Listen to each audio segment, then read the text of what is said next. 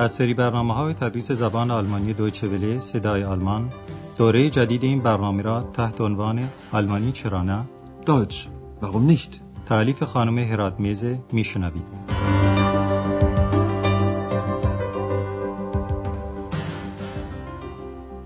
شنوندگان عزیز سلام عرض می کنم. در برنامه امروز تدریس زبان آلمانی درس پانزدهم از دوره چهارم این درس ها رو میشنوید که در واقع گزارشی است درباره ایالت زاکسن و این ایالت هم یکی از ایالات پنجگانی شرقی آلمانه که در سال 1990 میلادی به جمهوری فدرال آلمان ملحق شدند و دو آلمان سابق دوباره به صورت یک کشور واحد درآمدند. در تاریخ ایالت زاکسن موسیقی و بازرگانی و در ارتباط با آنها صنایع نقش مهمی دارند و این رو هم اضافه کنیم که این ایالت در زبان فارسی گاه ساکس و در بعضی جاها ساکسونی نامیده میشه که اولی نام فرانسوی و دومی اسم انگلیسی این ایالته.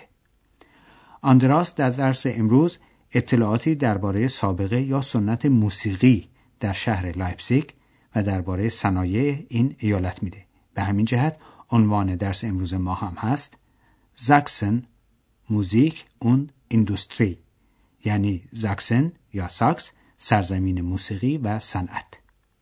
ساکس جنوبی ترین ایالت از ایالات شرقی آلمانه و صنعتی ترین اونها هم هست.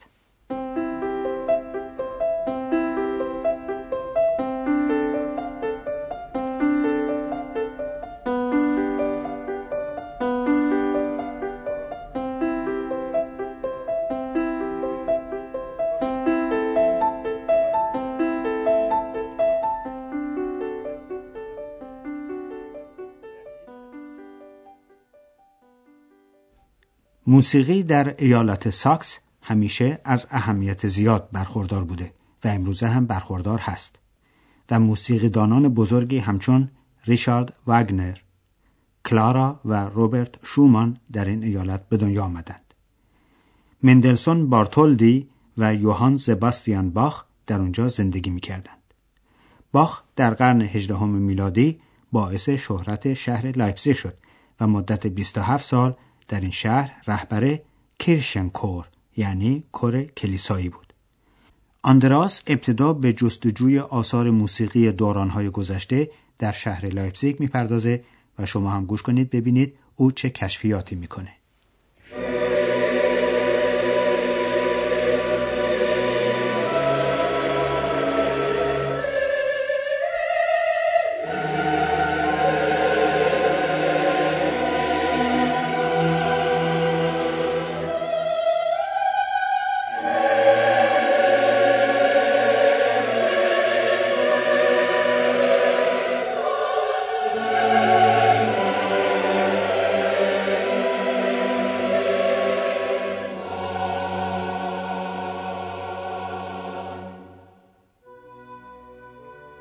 Musik von Johann Sebastian Bach. Johann Sebastian Bach war ein großer Musiker. Ich bin heute in der Thomaskirche in Leipzig. Hier leitete Johann Sebastian Bach den Kirchenchor von 1723 bis zu seinem Tod. 27 Jahre. Und auch heute noch erinnert hier vieles an Johann Sebastian Bach.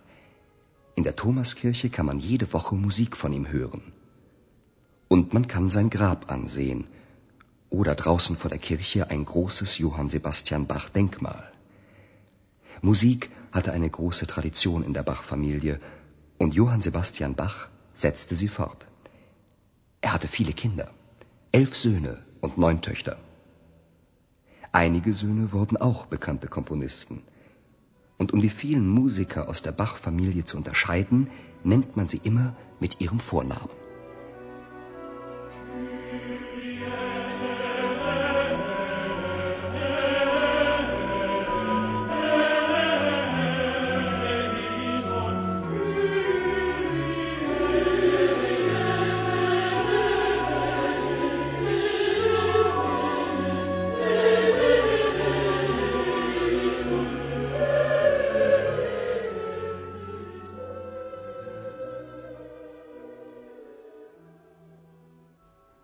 آندراس الان در شهر لایپزیگ و در کلیسایی است که در سال 1496 میلادی بنا شده و Thomaskirche نامیده میشه که Kirche یعنی کلیسا و توماس نام یکی از قدیسین مسیحی است. Ich bin heute in der Thomaskirche in Leipzig. در همین کلیسای توماس یوهان سباستیان باخ از سال 1723 تا سال 1750 میلادی که سال وفاتش بود رهبر کور یعنی کور کلیسایی بود. Hier leitete Johann Sebastian Bach den Kirchenchor von 1723 bis zu seinem Tod. 27 Jahre. یاد یوهان سباستیان باخ هنوز هم در خاطر انسانها زنده است. Und auch heute noch erinnert hier vieles an Johann Sebastian Bach. در کلیسای توماس هر هفته میشه موسیقی باخ رو شنید یعنی هر هفته آهنگهای باخ در این کلیسا نواخته میشه. In der Thomaskirche kann man jede Woche Musik von ihm hören. ولی یادگارهای بیجان هم از او باقی مانده که از آن جمله است مقبره یوهان زباستیان باخ در همین کلیسا و یک مجسمه او در مقابل آن کلیسا. Und man kann sein Grab ansehen oder draußen vor der Kirche ein großes Johann Sebastian Bach Denkmal. یوهان زباستیان باخ عضو خانواده بود که موسیقی دانان بزرگ از آن برخواستند و به گفته آندراس موسیقی در خانواده باخ دارای سنتی بزرگ بود. Musik hatte eine große Tradition in der Bach-Familie. یوهان زباستیان باخ این سنت رو ادامه داد. Und Johann Sebastian Bach setzte sie fort. از یک طرف به این ترتیب که پدر فرزندان متعدد بود و یازده پسر و نه دختر داشت.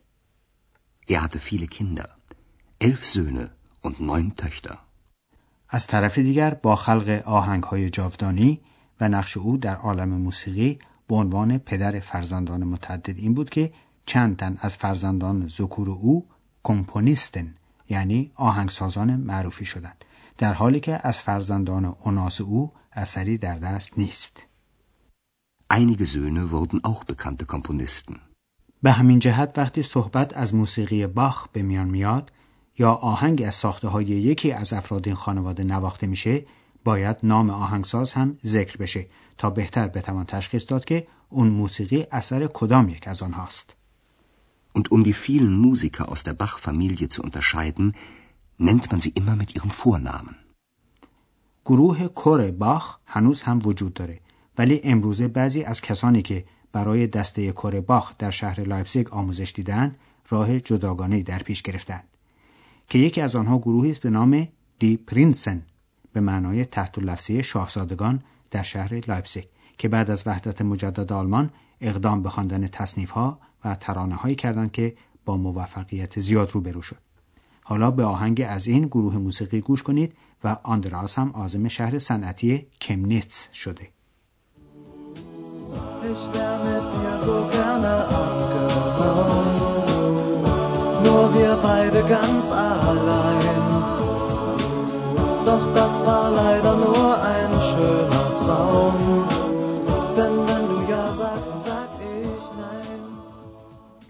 حالا آندراس در شهر کمنیتسه که شهر بزرگ صنعتی ایالت ساکس محسوب میشه. در کارخانه های این شهر انواع ماشینن. یعنی ماشینالات ساخته میشه و شمی ایندوستری یعنی صنایع شیمیایی آن هم توسعه زیاد یافته و به همین علت هوای این شهر بوی نامطبوعی داره. Ich bin in Chemnitz, der Industriemetropole von Sachsen. Hier werden Maschinen gebaut. Alle möglichen Maschinen. Für die Landwirtschaft, Lokomotiven und Waggons für die Eisenbahn. Sogar Fahrräder werden gebaut.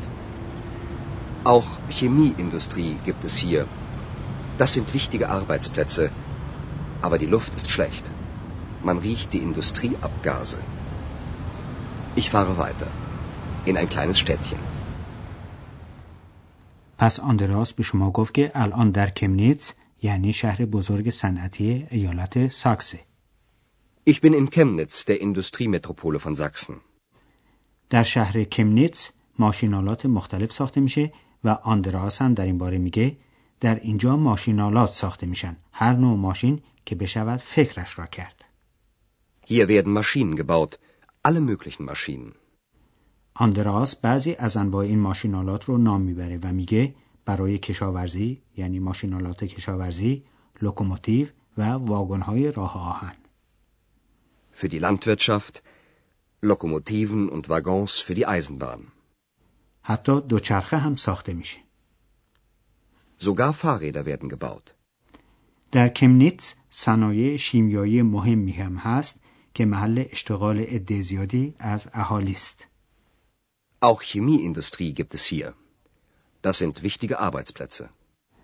هر جا که صنایع و کارخانه های زیاد وجود داشته باشه طبعا هواش آلوده و یا به قول آلمانی ها بد میشه. آندراس هم همین رو میگه. ولی هوای اینجا بده و بوی گازهای متصاعد از کارخانه های صنعتی به مشام می‌رسه. Aber die Luft ist schlecht. Man riecht die Industrieabgase. آندراس به سفر خودش ادامه میده و میره به یک شهر کوچک. Ich fahre weiter in ein kleines Städtchen.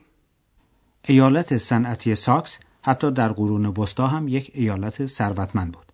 از کوههای این سرزمین از قرن دوازدهم میلادی تا امروز مواد خام پرارزش استخراج میشه مانند نقره، قلع، آهن و در این اواخر اوران که یکی از عناصر خطرناک محسوب میشه و از آن اورانیوم تهیه می‌کنن.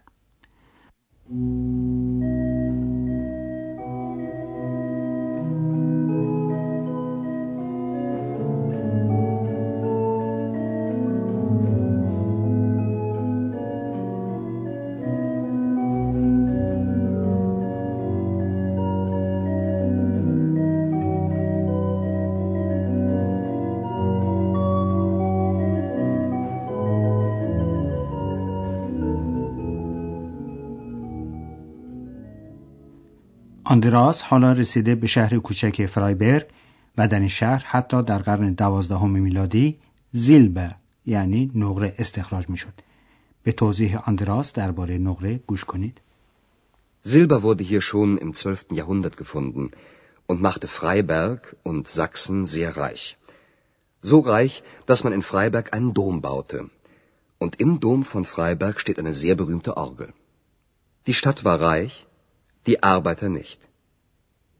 Der Abbau von Silber war eine sehr harte Arbeit und wurde schlecht bezahlt.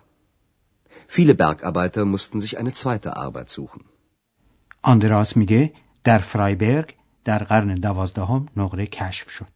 کشف و استخراج نقره شهر فرایبرگ و ایالت زاکس رو ثروتمند کرد.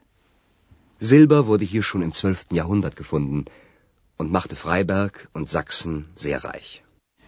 با این ثروت در شهر فرایبرگ کلیسای جامع شهر ساخته شد و این کلیسا یک آرگل یعنی ارگ معروف داره. So reich, dass man in Freiberg einen Dom baute. Und im Dom von Freiberg steht eine sehr berühmte Orgel. سازنده این ارگ کلیسا مردی بود به نام زیلبرمن که از این اسم چنین فهمیده میشه که اجداد او کارگرانی بودند که در معادن نقره کار می‌کردند. آندراس هم توضیح میده که استخراج نقره کار بسیار سختی بود با مزد کم. Der Abbau von Silber war eine sehr harte Arbeit und wurde schlecht bezahlt. به همین جهت بسیاری از کارگران مجبور بودند دنبال کار دیگری هم بگردند تا بتونن خرج زندگیشون رو در بیارن. Viele Bergarbeiter mussten sich eine zweite Arbeit suchen. این کار دوم اغلب کار دستی بود مانند توربافی یا خراتی یعنی تراش یا کندکاری روی چوب و هر دو رشته کار یا هنر دستی این شهر شهرت جهانی پیدا کرد.